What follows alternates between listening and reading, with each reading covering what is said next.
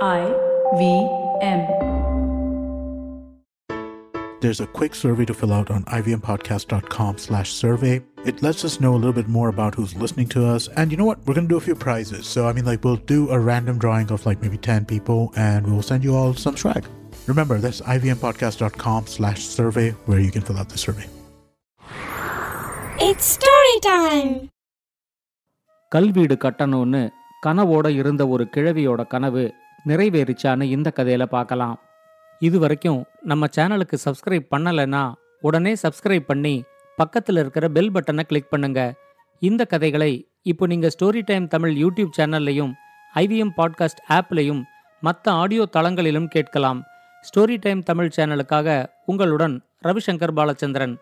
ஒரு சின்ன விளம்பர இடைவேளைக்கு பிறகு கதையை கேட்கலாம்.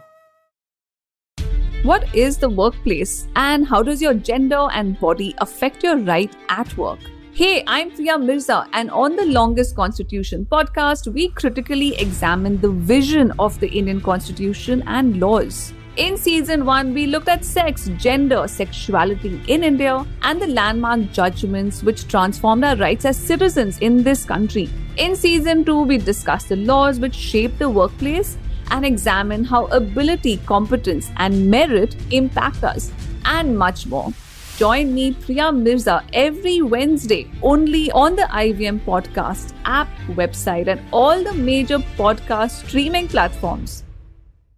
வாங்க கதையை தொடர்ந்து கேட்கலாம் பூதலூர்னு ஒரு ஊரோட புறநகர் பகுதியில குப்பம்மான்னு ஒரு கிழவி தன்னோட மூணு பேர பையன்களோட வாழ்ந்துகிட்டு இருந்தாங்க குப்பம்மா கிழவியோட வீடு ஒரு கிரவுண்டு நிலத்துக்கு நடுவில் ஒரு சின்ன குடிசையா இருந்துச்சு. குடிசை இருந்த இந்த நிலப்பகுதிய குப்பம்மா கிழவியோட தாத்தா வாங்கி போட்டிருந்தாரு. குப்பம்மா கிழவி பிறந்தது வளர்ந்தது எல்லாமே இந்த குடிசையில தான். குடிசையை சுத்தி இருக்கிற நிலப்பகுதியில காய்கறிகளையும் கீரைகளையும் பயிரிட்டு அதை பூதலூர்ல கொண்டு போய் வித்துட்டு அதுல வர்ற பணத்துல தான் குப்பம்மா தன்னோட மூணு பேர பையன்களையும் வளர்த்துக்கிட்டு இருந்தாங்க. குப்பம்மா கிழவியோட மூணு பேர பையன்களும் பூதலூர் அரசு பள்ளிக்கூடத்துல மூணாவது நாலாவது அஞ்சாவது வகுப்பு படிச்சுக்கிட்டு இருந்தாங்க. அவங்க இருந்த குடிசை வீடு மழை காலங்களில் ரொம்ப ஒழுகும். வெயில் காலங்களில் குடிசையோட மேல் பகுதியில் இருந்த ஓட்டை வழியா வெயில் பாதி குடிசைக்குள்ள தான் அடிக்கும். குப்பம்மாவுக்கு காய்கறி வித்து கிடைக்கிற வருமானம் அவங்களோட குடும்பத்தை நடத்துறதுக்கு மட்டும்தான் போதுமானதா இருந்துச்சே தவிர குடிசைய பழுது பார்த்து பராமரிக்கிறதுக்கு அவங்களால முடியல. அந்த சின்ன குடிசைக்கு கீத்து வேயணும்னாலும் ஆயிரம் ரூபாய் பணம் வேணும். அது குப்பம்மா கிழவிகிட்ட இல்ல. அதனால மழைக்காலங்கள்ல அவங்க ரொம்பவே கஷ்டப்பட்டாங்க. பாதி ராத்திரி நல்லா தூங்கிக்கிட்டு இருக்கும்போது திடீர்னு மழை வந்துச்சுன்னா அவங்க உடனே தன்னோட பேரன்களை எல்லாம் எழுப்பி குடிசை ஒழுகாத இடத்துல படுக்க வைக்கிறது வழக்கமாக இருந்துச்சு நல்ல தூக்கத்திலேருந்து எழுப்பி விடும்போது சில சமயம் குப்பம்மா கிழவியோட பேரன்களுக்கு ரொம்ப கோபம் வரும். அவங்க பாட்டிகிட்ட இந்த குடிசைக்கு கீத்தாவது வேயணும் பாட்டி அப்படின்னு சொல்லுவாங்க. ஆனா குப்பம்மா கிழவி அவங்க கிட்ட குடிசைக்கு கீத்து வேயறது கூட முக்கியம் இல்ல. நீங்க எல்லாரும் நல்லா படிச்சு பெரிய பெரிய வேலைக்கு போன உடனே இந்த குடிசையவை எடுத்துட்டு இந்த இடத்துல நாம கல்வீடு கட்டலாம் அப்படின்னு சொல்லுவாங்க. சொல்லப்போனா அந்த இடத்துல ஒரு கல் வீடு கட்டுறது குப்பம்மா கிழவியோட வாழ்நாள் கனவாவே இருந்துச்சு. அவங்களோட சின்ன வயசுல ஒவ்வொரு தடவை அதுக்கு அவங்க முயற்சி செய்யும் போதும் வேற ஏதாவது ஒரு பெரிய செலவு வந்து கல்வீடு கட்ட முடியாமலே போயிடுச்சு. இனிமே தன்னோட பேரன்கள் நல்லா படிச்சு பெரிய வேலைக்கு போனா மட்டும்தான் இங்க கல்வீடு கட்ட முடியும் அப்படின்னு அவங்க நினைச்சாங்க. அதனால ஒவ்வொரு நாளும் அவங்க பேரன்கள் கிட்ட நீங்க எல்லாரும் நல்லா படிக்கணும் பெரிய வேலைக்கு போகணும் அப்படின்னு சொல்லி சொல்லி வளர்த்தாங்க. அவங்க சொன்னதுக்கு தகுந்த மாதிரியே மூணு பேர பையன்களும் ரொம்ப நல்லா படிச்சு வகுப்பிலேயே முதல் மாணவர்களா இருந்தாங்க. ஒவ்வொரு நாளும் பள்ளிக்கூடம் விட்டு வந்ததும் பெரிய பையன் தன்னோட வீட்டு பாடங்களை எல்லாம் உடனே செஞ்சு வச்சுட்டு மிச்ச ரெண்டு பையன்களுக்கும் பாடம் சொல்லி கொடுப்பான். கல்வீடு கட்டணுங்கிற குப்பம்மா கிழவியோட கனவு இப்ப கொஞ்சம் கொஞ்சமா மூணு பேரன்களோட கனவா மாறிக்கிட்டு வந்துச்சு. இந்த சமயத்துல குப்பம்மா கிழவியோட குடிசை இருந்த நிலத்துக்கு பக்கத்துல பரந்தாமன்னு ஒருத்தர் நிலம் வாங்கினாரு. அந்த நிலத்துல ஒரு மிகப்பெரிய மாளிகைய கட்டுற திட்டம் அவர்கிட்ட இருந்துச்சு. திடீர்னு ஒரு நாள் சில துறவிகளோட அங்க வந்த பரந்தாமன் தன்னோட நிலத்துல ஒரு பூமி பூஜையையும் போட்டு வீடு கட்டுற வேலைய தொடங்கினாரு. பரந்தாமன் கிட்ட மருதன்னு ஒரு வேலைக்காரன் ரொம்ப வருஷமா இருந்தான். மருதனோட மனைவியும் பரந்தாமனோட வீட்டுல சமையலை கவனிச்சுக்கிட்டு இருந்தாங்க. முதலாளி கூட பூமி பூஜைக்கு வந்த மருதனுக்கு பக்கத்துல இருந்த கிழவியோட நிலம் கண்ணை உறுத்திச்சு. அந்த நிலத்தை எப்படியாவது பரந்தாமனை வாங்க வச்சு அதை தனக்கு இலவசமா கொடுக்க வைக்கணும் அப்படின்னு அவன் முடிவெடுத்தான். இப்ப வீடு கட்டுற வேலையும் தொடங்கிட்டதுனால பரந்தாமன் அடிக்கடி அங்க வர ஆரம்பிச்சாரு. ஒவ்வொரு தடவை அவர் கூட மருதன் வரும்போதும் இவ்வளவு பெரிய மாளிகைக்கு பக்கத்துல இந்த குடிசை ரொம்ப அசிங்கமா இருக்கு. இந்த பக்கம் வர்றவங்க எல்லாரும் உங்க மாளிகைய ஆச்சரியமா பார்க்கும்போதே இந்த குடிசையையும் பார்க்கறது தவிர்க்க முடியாததா ஆயிடும். பேசாம நீங்களே இந்த குடிசை இருக்கிற நிலத்தையும் வாங்கி உங்க மாளிகைய கட்டும்போதே அதுல சின்னதா ஒரு வீடை கட்டி கொடுத்தீங்கன்னா நானும் என்னோட மனைவியும் இந்த வீட்டிலேயே தங்கி இருந்து இன்னும் உங்க வீட்டு வேலைகளை சிறப்பா செய்வோம் அப்படின்னு சொன்னான். பரந்தாமனுக்கும் இது ஒரு நல்ல யோசனையாவே தோணுச்சு. அவர்கிட்ட பணம் எக்கச்சக்கமா இருந்துச்சு. அதனால கிழவியோட நிலத்தை வாங்குறதோ அதுல மருதனுக்கு ஒரு வீட்டை கட்டி கொடுக்கறதோ அவருக்கு ஒரு பெரிய விஷயமாவே தெரியல. அவரு மருதன்கிட்ட நீயும் எங்கிட்ட ரொம்ப வருஷமா வேலை பார்த்துட்ட. கிழவி நிலத்தை விற்கிறாங்களாங்கிறத கேட்டு சொல்லு. அந்த நிலத்தை வாங்கி நீ ஆசைப்படுற மாதிரி அதுல ஒரு வீட்டை கட்டித்தரேன் அப்படின்னு சொன்னாரு. உடனே மருதன் நேர கிழவி வீட்டுக்கு போய் எங்க ஐயா உங்க குடிசையையும் உங்க நிலத்தையும் வாங்கலான்னு முடிவு பண்ணிட்டாரு. அதுக்கு என்ன விலைங்கிறத சொல்லுங்க. அவர் கொடுக்கற பணத்தை வாங்கிக்கிட்டு குடிசையை காலி பண்ணிட்டு இங்கேருந்து எல்லாரும் கிளம்புங்க அப்படின்னு சொன்னான். அவன் சொன்னதை கேட்டதும் குப்பம்மா கிழவிக்கு கொஞ்சம் கோபம் வந்துருச்சு. இந்த குடிசைய நான் விக்கிறதா இல்ல அப்படின்னு உங்க ஐயா கிட்ட போய் சொல்லு அப்படின்னு சொல்லிட்டாங்க. மருதன் பரந்தாமன் கிட்ட வந்து குப்பம்மா கிழவி சொன்னதோட ஒரு வரியையும் சேர்த்து நான் அந்த கிழவி கிட்ட பேசி பார்த்தேன். உங்க ஐயாவுக்கு என்னால குடிசைய விற்க முடியாது. உங்க ஐயாவால என்ன செய்ய முடியுமோ அதை செஞ்சுக்க சொல்லுங்க அப்படின்னு திமிரா சொல்லிட்டாங்க. குடிசைய அவங்க விற்க முடியாதுன்னு சொன்னதை விட அவங்க உங்களை அவமானமா பேசினது தான் எனக்கு ரொம்ப வருத்தமா இருந்துச்சு அப்படின்னு சொன்னான். அவன் சொன்னதை கேட்டு பரந்தாமனுக்கும் ரொம்ப கோபம் வந்துருச்சு. அவரு மருதன்கிட்ட நீ ஒன்னும் கவலைப்படாத. அந்த நிலமும் அதுல நான் கட்டுற வீடும் உனக்கு தான் அப்படின்னு சொன்னாரு.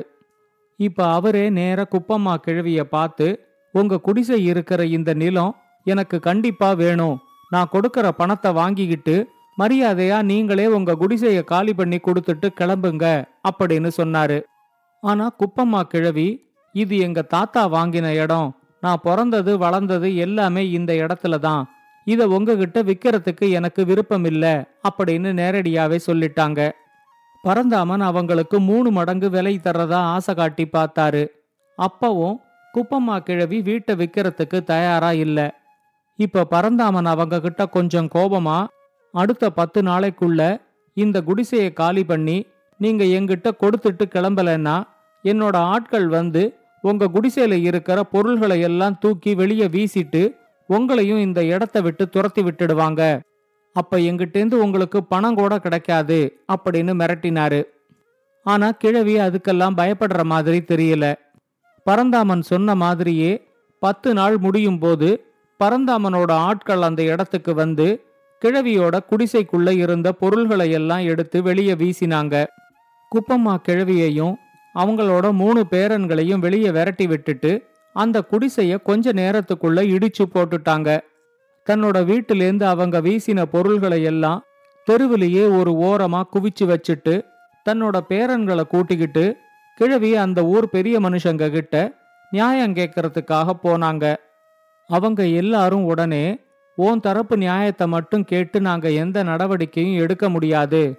நீ பரந்தாமன் மேல நம்ம ஊர் பஞ்சாயத்துல ஒரு புகார் கொடு. அங்க விசாரிப்போம் அப்படின்னு சொன்னாங்க. கிழவியும் அவங்களோட பேரன்களும் தெருவில் குவிச்சு வச்சிருந்த தங்களோட பொருள்களை எடுத்துக்கிட்டு போய் அந்த ஊரோட புறநகர் பகுதியில புறம்போக்கா இருந்த ஒரு இடத்துல சின்னதா ஒரு கொட்டகைய போட்டு அதுல தங்கினாங்க. அந்த கொட்டகையும் காத்தடிச்சாலே பறந்து போயிடுற மாதிரி தான் இருந்துச்சு. அது பறக்காம இருக்கிறதுக்காக எல்லா பக்கமும் கல்ல வேற வச்சிருந்தாங்க. குப்பம்மா கிழவி ஊர் பஞ்சாயத்துல பரந்தாமன் தன்னோட வீட்டை பிடுங்கிக்கிட்டதா ஒரு புகாரை கொடுத்தாங்க. ஆனா ஊர் பஞ்சாயத்துக்கு பரந்தாமன் வந்தப்போ அவர் ஒரு பத்திரத்தை எடுத்துக்கிட்டு வந்தாரு. குப்பம்மா கிழவியோட இறந்து போன கணவன் எந்த காலத்திலேயோ அவர்கிட்ட தன்னோட நிலத்தை அடமானமா வச்சு பணம் வாங்கி இருந்ததா அந்த பத்திரத்துல எழுதி இருந்துச்சு இத்தனை வருஷமா அவர் வாங்கின பணத்துக்கு வட்டியும் கட்டல கடனும் கட்டலங்கிறதுனால அவரோட நிலத்தை தான் எடுத்துக்கிட்டதா பரந்தாமன் சொன்னாரு. பரந்தாமன் எடுத்துக்கிட்டு வந்தது ஒரு பொய் பத்திரங்கிறது அங்க இருந்த எல்லாருக்குமே தெரிஞ்சிச்சு. ஆனா அவருக்கு அந்த ஊர்ல நல்ல செல்வாக்கு இருந்ததுனால அங்க இருந்தவங்களும் பத்திரம் உண்மைன்னு ஒத்துக்கிட்டாங்க. இதுக்கு மேல குப்பம்மா கிழவியால ஒண்ணுமே செய்ய முடியல. கிழவியோட குடிசை இருந்த இடத்துல மருதனுக்கு ஒரு வீட பரந்தாமன் கட்டினாரு. தனக்கு ஒரு அருமையான வீடு கிடைக்க போற சந்தோஷத்துல மருதனும் இருந்தான். அந்த சமயத்துல பரந்தாமனுக்காக பூமி பூஜைகளை செஞ்சு கொடுத்த துறவி அந்த ஊருக்கு வந்திருந்தாரு. அவரு மேல பரந்தாமனுக்கு நல்ல மதிப்பும் மரியாதையும் இருந்துச்சு.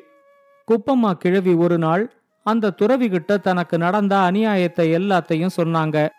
எல்லாத்தையும் பொறுமையா கேட்டுட்டு அந்த துறவி சொன்னாரு நாளைக்கு காலையில நீங்க உங்க பேர பசங்களையும் கூட்டிக்கிட்டு ஒரு பெரிய கூடைய எடுத்துக்கிட்டு உங்க குடிசை இருந்த இடத்துக்கு போங்க. அங்க பரந்தாமன் கிட்ட உங்க குடிசை இருந்த இடத்திலேந்து ஒரு கூடை நிறைய மண்ணு மட்டும் உங்களுக்கு வேணும் அப்படின்னு கேளுங்க. அந்த மண்ணையும் பரந்தாமனோட வேலைக்காரர்கள் எடுத்து கொடுக்காம உங்ககிட்டேந்து வீட்டை வாங்கிக்கிட்ட பரந்தாமனே உங்களுக்கு கொடுக்கணும் அப்படின்னு சொல்லி கேளுங்க. அந்த சமயத்துல நானும் அங்க வருவேன் அப்படின்னு சொன்னாரு. துறவி சொன்ன மாதிரியே அடுத்த நாள் குப்பம்மா கிழவி தன்னோட மூணு பேரன்களையும் கூட்டிக்கிட்டு ஒரு பெரிய கூடையையும் எடுத்துக்கிட்டு தன்னோட குடிசை இருந்த இடத்துக்கு வந்தாங்க. அவங்கள பார்த்த உடனே பரந்தாமன் மறுபடியும் ஏதாவது பிரச்சனை செய்ய வந்திருக்கியா? அப்படின்னு சத்தம் போட்டாரு. இப்ப கிழவி அவர்கிட்ட நான் எந்த பிரச்சனையும் செய்ய வரல. என்னோட குடிசை இருந்த இடத்துலேருந்து இந்த கூடையால ஒரு கூடை மண்ணு மட்டும் கேட்டு வந்திருக்கேன். என்னோட குடிசைய வாங்கிக்கிட்ட நீங்களே அந்த மண்ணை எடுத்து எங்கிட்ட கொடுக்கணும் அப்படின்னு கேட்டுக்கிட்டாங்க. பரந்தாமனும் அந்த கூடை நிறைய மண்ணை நிரப்பி அதை தூக்கறதுக்கு முயற்சி செஞ்சாரு.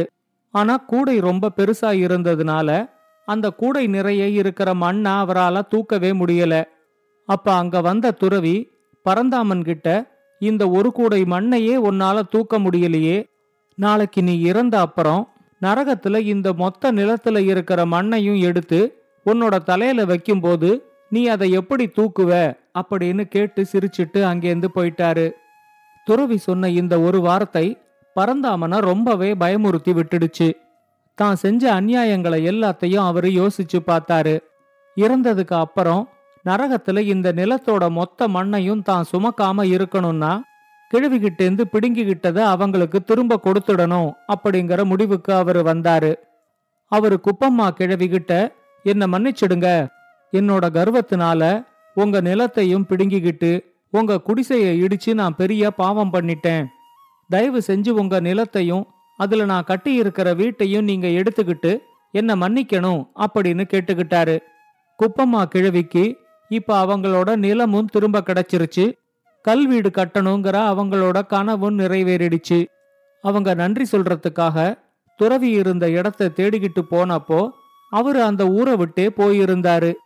இந்த கதையை பத்தின உங்களோட கருத்துக்களை ஸ்டோரி டைம் தமிழ் யூடியூப் சேனல்லையும் பாட்காஸ்ட்லையும் பின்னூட்டத்தில் கமெண்ட்ஸாக பதிவு பண்ணுங்க. இது மாதிரி பல பாட்காஸ்டுகளை கேட்க ஐவிஎம் பாட்காஸ்ட் டாட் காம் இணையதளத்துக்கு வாங்க. இல்லை ஐவிஎம் பாட்காஸ்ட் ஆப்பை டவுன்லோட் பண்ணுங்கள்